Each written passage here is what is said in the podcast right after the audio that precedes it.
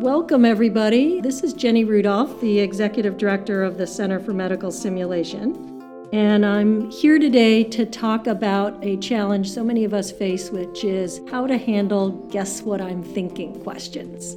It's one of the most common approaches to debriefing and giving feedback, and I'm here with some colleagues from our educator training course here at the Center for Medical Simulation to kind of talk about this dilemma with me.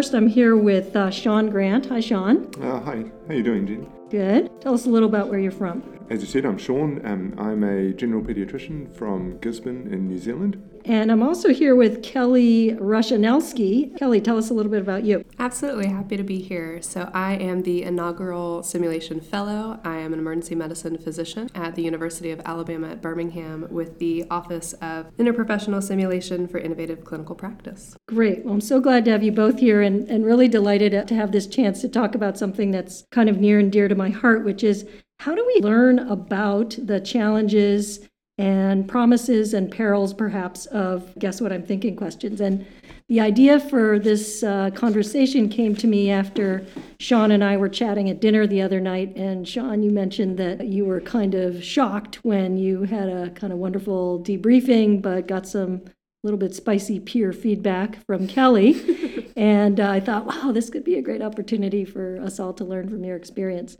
So, Kelly and Shaun, I'm, I'm thinking where we could kind of start is almost like an instant replay. Shaun, you were the instructor, and Kelly was a participant in your case, which involved uh, managing a patient in PEA arrest. Go ahead and sort of reenact what happened there. Sure, yes. To frame it a little bit more, we'd, we'd run a scenario. The situation was that pulseless electrical activity. Kelly was the participant, and I started off with my advocacy inquiry question and, and said to Kelly, Hey, Kelly, you know, I noticed in the scenario that it took about eight minutes before the first dose of epi was given. You know, you did ask for it at two minutes, but it took eight minutes to get there.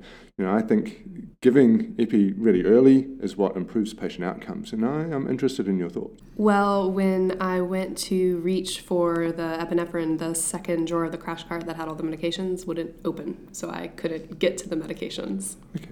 How did that slow change things for you? Well, I took a little bit longer to open up the crash cart and get to the epi. Right, so slowed you down, you know, pitfall in, in sort of your place of practice. Can you think of any other pitfalls in your place of practice, you know, things that could slow you down? Like what? Well, anything really, you know, you know, what are some of the things that can slow you down? I don't understand what you're asking. Uh-huh. Okay, cool. So we'll change tack a little bit, you know, and just wonder if, you know, if you could talk us through the PEA algorithm. So talk through the, the process, what you were thinking. You want me to talk through the ACLS protocol? Yeah, I think that would be good so that everybody in the group sort of understands that.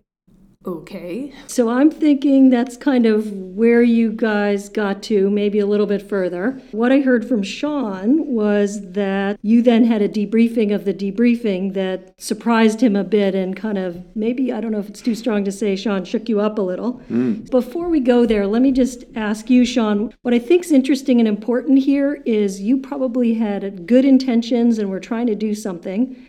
And I suspect that the impact on Kelly was perhaps different from what you intended. So let's just start with what were you trying to accomplish? As you said, Jenny, I got really quite shocked at the feedback because you know, we talked on the course about being curious about what your learners were thinking and you know wanting to understand stuff. And I was genuinely curious about what other things Kelly might see in her place of practice that could trip her up. You know, the things that could slow things down and maybe even stuff that she had experienced in the past you know, that could slow the process down. So that was kind of the intent behind the question. Mm. I was genuinely surprised when she couldn't think of anything. So, in a certain way, it sounds like you, you know, your intentions were good, your heart was in a right place. Yet, Kelly, uh, I'm looking at your body language a little here as we've been talking, and I get the impression it did not land that well on you. So, can you tell us a little bit about that? When I got that question initially in our debrief, I felt like he was hinting at something else, and I didn't know what answer he wanted me to give. It was so broad. What other things can trip you up? A thousand things could trip me up. What is it that you want to talk about? When I saw you answering, there was kind of an expression on your face. WTF might be a little too strong, but it seemed like you not only didn't know what he was talking about, this is my inference entirely, but I almost sensed some frustration. I'm not sure. Help me out there. Yeah, so I, especially with this coming kind of right after a issue in clinical practice of you want to give epinephrine within two minutes of a PEA arrest, and that didn't happen in our simulation. And so I'm sort of of the perspective internally reflecting wow, that's really frustrating, but I encountered a physical obstacle Yeah. um, that, in a sense, was almost a defect of the sim. I've never had a crash cart not open appropriately in my clinical practice. And so I was a little frustrated that that was being used as a teaching point when I felt it wasn't actually a reflection on my practice because there was an obstacle that occurred. Yeah.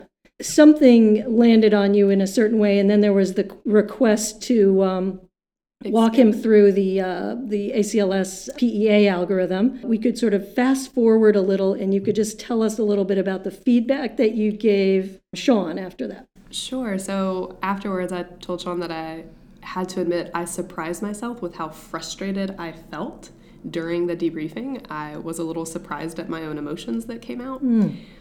But I felt incredibly put on the spot as if he was testing me to tell this entire group of very newly met peers to show my knowledge of ACLS, hmm. which did not feel good to me. So, Shaun, you know, as I mentioned, our dinner conversation, you said her feedback to you was very surprising. So, tell us a little bit about how that landed on you. I think probably the biggest impact that it had was more around the sense of frustration and the strong emotion. Kelly and I talked even after the debriefing about how, oh my goodness, we've both done this in our actual practice and, you know, used debriefing uh, as a teaching tool and for people to teach and try and pull knowledge out of out of people. And that, and I think that was the, the biggest thing reflecting on that actually the debriefing is not necessarily the place to do that in the way that we have necessarily done it before. So yeah, What I thought was so interesting is when we were debriefing our debrief, a question was asked to Shaun, Shaun, what were you trying to do? And when he explained it, that he said, Oh, Kelly's an emergency medicine physician. This is something she does every day. She is probably going to be a better uh, content expert to teach my group. And so, what he was trying to do was to kind of hand me the ball to do some teaching and discussion to make sure we all left the room with a good understanding of the ACLS algorithm for PEA. But I completely interpreted it in an entirely different way. and the reframing for for me after that was, hey, it's okay to do that, but if I'd put that on the table and said, hey, Kelly, you're an expert in this, you've got more knowledge in this and do this more often, can you share your knowledge with the group so that everyone is on the same level? It would have fallen a lot better on you than the way I did it. Absolutely. So I just think this is such a wonderful, amazing example of how benign intention on your part, Shaun, to actually give Kelly a chance to shine and demonstrate her clinical knowledge as an emergency medicine physician when couched in a naked inquiry with no disclosure of your goals or intentions can have the exact opposite impact than you wish. And so I think that's the very interesting thing about hidden judgment in feedback or hidden judgment in debriefing, what the organizational scholar Chris Argyris calls easing in, which is where we sort of sidle up to the subject but don't really reveal our own thinking. Since this is so common and so many of us struggle with it, I really, really appreciate your both taking the time to share this journey with us. Let me just ask you, you know, in the spirit of debriefing, what are your kind of takeaways at this point about this process? I, as soon as we were discussing it, realized that not the Thursday before I flew down here on Sunday had done this to one of my learners and asked them to walk me through the various designations of sepsis. And it was a huge light bulb for me in order to not make my learners or students feel the way that I had just felt in that debriefing. I guess I echo what Kelly has just said that you know it's it's important to teach and to fill knowledge gaps, but we need to be transparent about why we're doing that and how we're doing that and what the intent behind it. So use the the advocacy inquiry things so that people understand exactly why we're doing it so that they don't feel in the dark about the intent. Fantastic. Well, thank you both so much for your time. It was great talking Uh, to you. thanks so much. Judy. Happy to be here.